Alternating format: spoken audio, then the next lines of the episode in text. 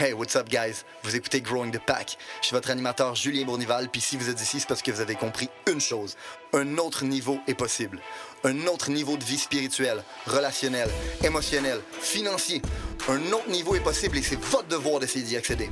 Maintenant, vous pouvez continuer à blâmer votre boss, la lune, les étoiles si vous voulez, mais il a rien qui va changer tant que vous déciderez pas de changer. Let's fucking get it!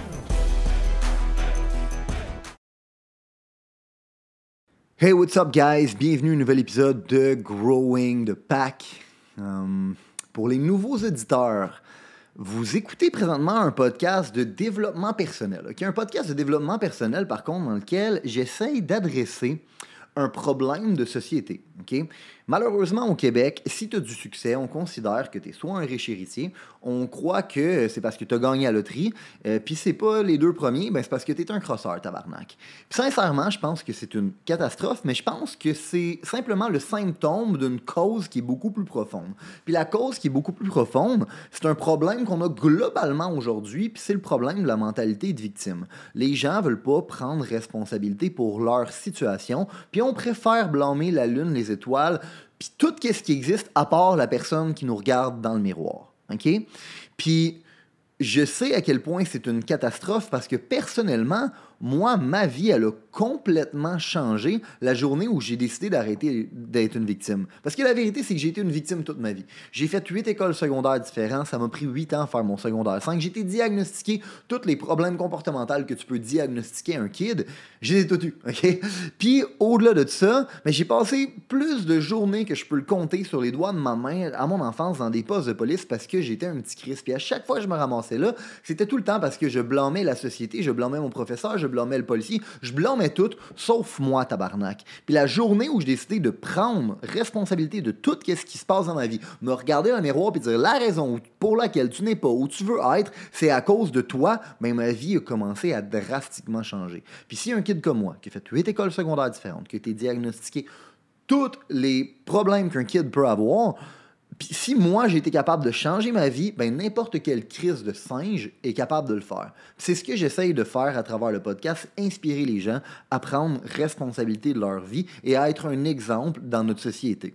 Puis je pense réellement que c'est à notre génération de régler ce problème-là de société. Puis je pense qu'on a toute une responsabilité puis un rôle à jouer. Le podcast que vous écoutez, c'est ma façon à moi de jouer mon rôle dans cette responsabilité-là collective. La seule chose que je vous demande, c'est si vous considérez qu'on a la même responsabilité responsabilité, faites votre part, puis envoyez ce podcast-là à un ami. OK? Donc, le podcast que vous écoutez se passe en trois formats différents. On a soit le format où euh, j'invite un invité, comme c'était le format la semaine dernière avec Mike Chabot, qui est le format Against the Odds. Fait que mon but, c'est d'amener n'importe qui qui a réussi dans le monde, euh, que ce soit un artiste, que ce soit un athlète, peu importe qu'est-ce qu'il a fait dans la vie, s'il a eu du succès, je veux qu'il vienne nous conter son histoire pour que tout le monde puisse comprendre que n'importe qui qui a du succès a réussi contre toute attente.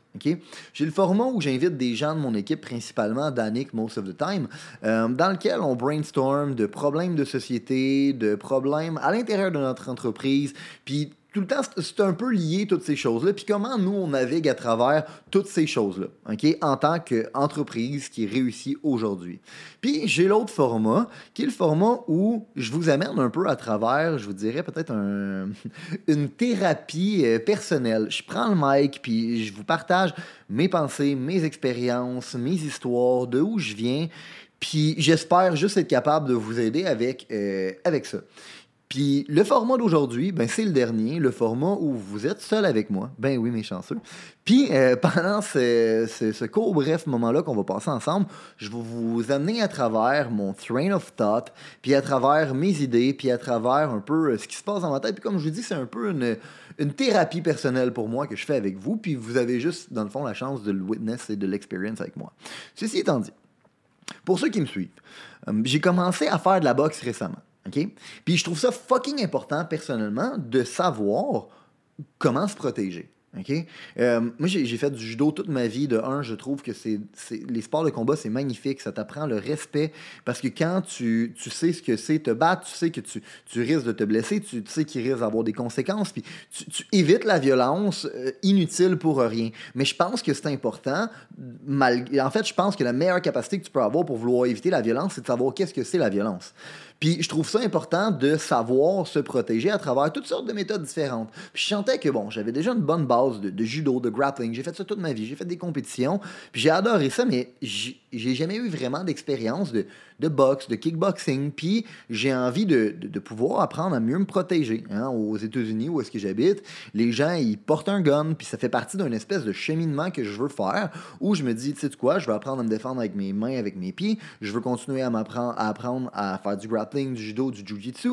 Puis je veux aussi faire, dans le fond, des trainings tactical pour apprendre à me défendre avec mon gun. Parce que je considère, encore une fois, que au lieu de jouer la mentalité de victime, bon, on doit se dire que c'est une responsabilité d'apprendre à se protéger avec des guns aux États-Unis. Parce que je crois sincèrement que liberté rime avec responsabilité. Puis si j'ai le choix de vivre dans un monde dans lequel ben mon gouvernement me désarme pour être capable de mieux me contrôler ou dans un monde dans lequel je dois apprendre à me servir d'un arme parce que tout le monde a le droit d'en avoir mais au moins je suis pas obligé dans le fond d'avoir peur de la tyrannie de mon gouvernement, ben je préfère la deuxième option. C'est cette option là que j'ai choisie. Puis à cause de ça, j'ai décidé que c'est important pour moi de savoir comment me protéger. Je considère que c'est mon devoir, puis je préfère être un guerrier dans un champ de fleurs qu'un jardinier dans une guerre.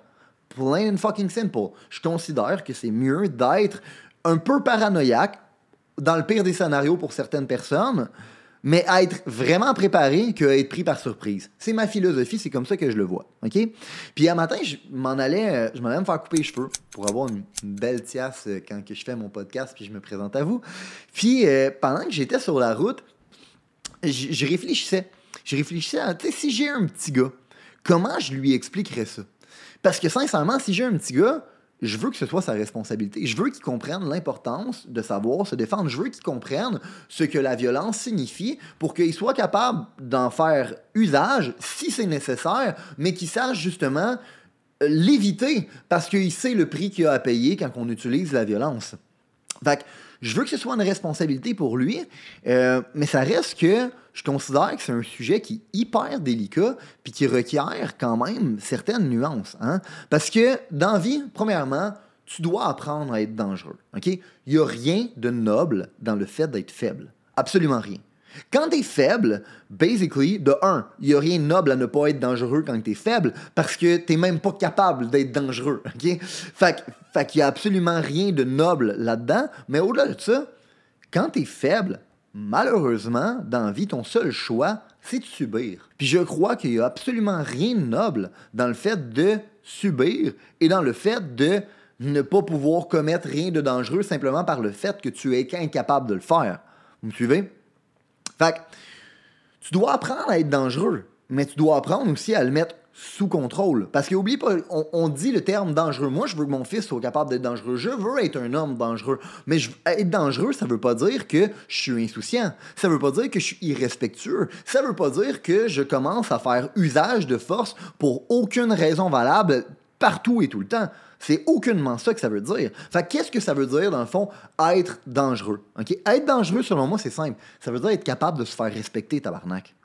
Ça veut dire que tes ennemis dans vie, ils ont peur de toi? Puis ça veut dire aussi que tes alliés se sentent en sécurité avec toi, OK? Puis là, vous allez me demander, oh, attends, Julien, de, de quoi tu parles? De quoi tu parles avec ton affaire d'avoir des alliés et des ennemis? Genre, on vit pas dans une euh, dans, un jeu vidéo, on joue pas dans une guerre. Euh, de quoi tu parles? Puis moi, je vais te dire, pour de vrai, si tu n'as pas encore compris que dans la vie, tu as des alliés, tu as des ennemis, si tu n'as pas encore compris que la vie, c'est une compétition constante et éternelle, tu as la tête dans le cul, puis tu es probablement nouveau sur le podcast. Puis je m'apprête à briser ton rêve d'enfant que le monde est rempli de licornes et de bubblegum. Réellement, la vie, c'est une compétition constante et éternelle. Puis la vie, c'est une compétition et un sport d'équipe. Euh, c'est une compétition que tu vas experience toute ta vie avec des gens. Puis réellement, toute ta vie, tu vas être en compétition. Tu es en compétition pour euh, le, conjoint ou conjointe que tu essaies d'avoir. Tu es en compétition pour la carrière que tu essaies d'avoir. Tu es en compétition euh, pour euh, le client que tu essaies d'aller chercher. Fait que non seulement tu es en compétition avec d'autres compagnies parce que toutes ces compagnies-là se battent pour essayer d'aller chercher le même argent puis le même client, mais tu es aussi en compétition avec les gens dans ton entreprise pour déterminer qui va avoir la prochaine promotion, qui va avoir la nouvelle carrière, qui va avoir, dans le fond, le prochain bonus. Tu es en compétition constante et totale, non seulement professionnellement, toute ta vie, mais personnellement aussi. Puis plus rapidement tu acceptes ça, plus rapidement la qualité de ta vie va s'améliorer. La seule façon de pouvoir gagner du statut dans la vie, envers tes ennemis et envers tes alliés, c'est de devenir dangereux. Puis encore une fois, devenir dangereux ne veut pas dire tu vas aller tirer tes compétiteurs. Non, c'est pas de ça que je suis en train de parler. Tu vas pas aller te battre avec tes compétiteurs. Non. Mais dans le fond, tes compétiteurs vont savoir que tu es quelqu'un avec qui ils devraient pas fuck around. Puis à cause de ça, tes ennemis ne vont pas fuck around avec toi. Ça veut pas dire que tu as besoin d'utiliser la force, ça veut pas dire que tu as besoin de devenir quelqu'un de dangereux envers eux. Ça veut juste dire que eux ont besoin de savoir dans leur cerveau qu'avec toi, ils ne doivent pas traverser certaines lignes.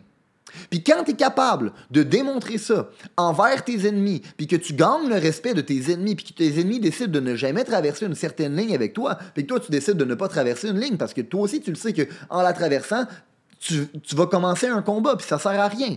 Fait à partir de ce moment-là, il y a un respect qui s'établit, mais non seulement à l'externe, mais à l'interne aussi. Si on reprend l'exemple de ta carrière puis d'être professionnel, le fait que tu sois un danger envers tes ennemis veut dire quoi? Veut dire que les gens dans ton entourage puis qui font partie de ton équipe vont te regarder comme étant un leader. Ils vont te regarder comme étant, dans le fond, un sentiment et un symbole de sûreté. Puis ta job en tant que leader, c'est toujours d'amener de la certitude et de la sûreté pour les gens autour de toi. Fait que la meilleure façon de gagner du statut, autant envers tes alliés, pour qu'ils te respectent et te donnent un poste de souhait, le poste que tu recherches, le poste que tu convoites. La seule façon d'avoir ça, c'est d'être capable de devenir dangereux envers tes ennemis. C'est d'être capable de gagner un statut. Fait que la seule façon de gagner du statut envers tes ennemis et tes alliés, guys, c'est de devenir fucking dangereux. C'est de devenir quelqu'un qui produit des résultats. C'est de devenir quelqu'un que quand il arrive, le monde, il se de son chemin. Tabarnak. C'est ça que ça veut dire être dangereux.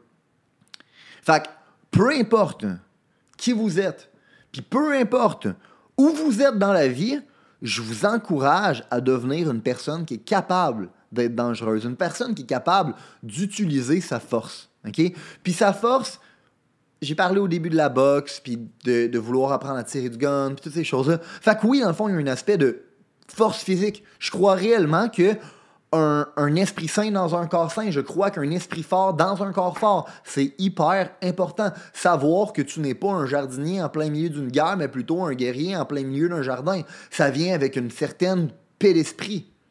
Mais non seulement il faut que tu sois capable d'être dangereux, selon moi, physiquement, surtout en tant qu'homme?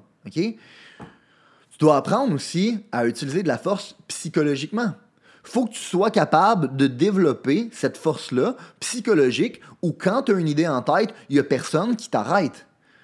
Ou quand tu décides de quoi, tu le fais.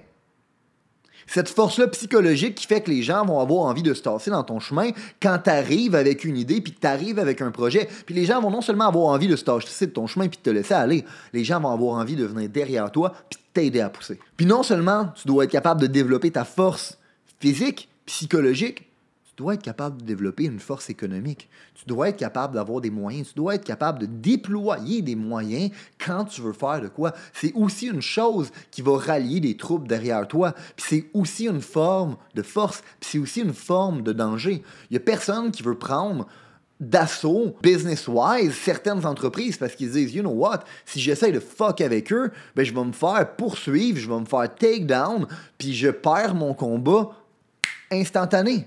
Pourquoi? Parce qu'ils ont plus de moyens économiques que moi. Fait que si tu veux être dans une position où est-ce que tu es vu comme quelqu'un de dangereux et que tu gagnes du statut face à tes ennemis et face à tes alliés, tu dois te développer une force économique, psychologique et physique. Tu dois t'en développer une sociale aussi. Tu vas avoir un fucking tribe.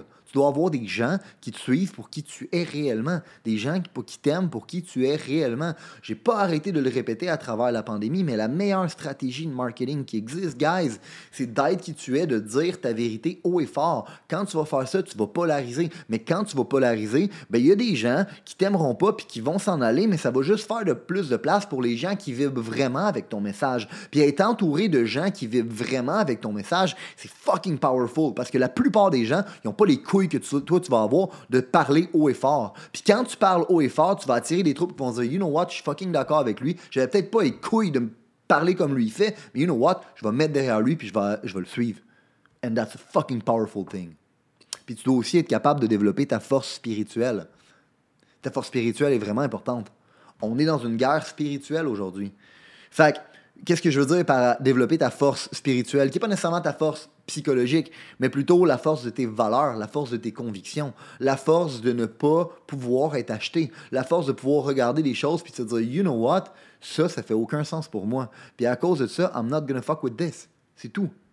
Pourquoi? Parce que c'est mes principes, parce que c'est mes valeurs, parce que je, je ne suis pas d'accord avec ça être capable de développer cette force-là est une force, en fait, qui va aussi être capable de rallier toutes les autres avant que je vous ai dit. Parce que si tu es capable de développer cette force-là spirituelle, tu vas développer la force sociale. Si tu développes la, force, la, force sociale, tu vas développer la force économique, puis éventuellement la force psychologique, puis la force physique, ben, c'est elle avec qui est essentielle pour tout le reste. Fait guys, si vous avez envie de devenir unfuckwittable dans vie, si vous avez envie de laisser un legacy, si vous avez envie de prendre votre vie en main et d'arrêter d'être une victime, ça commence par le fait d'accepter que vous devez devenir un humain dangereux. Un humain dangereux ne veut pas dire un humain qui est reckless, ne veut pas dire un humain qui est irrespectueux, ne veut pas dire un humain qui est insoucieux des autres. Ça veut dire un humain qui est capable de se faire respecter par les siens puis par ses ennemis. Là-dessus, guys, let's fucking get it si vous avez considéré que l'information, les principes, les valeurs qui ont été partagées aujourd'hui ont une certaine utilité dans la vie, vous allez non seulement vouloir appliquer les concepts, mais vous allez surtout vouloir les partager. Partager à un ami, partager une connaissance, partager à quelqu'un qui en a besoin. Growing the Pack, c'est avant tout un mouvement qui grandit à travers les gens qui fait grandir. C'est un mouvement qui permet de créer les leaders de demain. C'est seulement grâce aux gens comme vous qui comprennent que le développement du leadership est notre plus gros enjeu qu'on va réellement faire avancer les choses. Je vous remercie pour votre temps. Let's grow the fucking pack!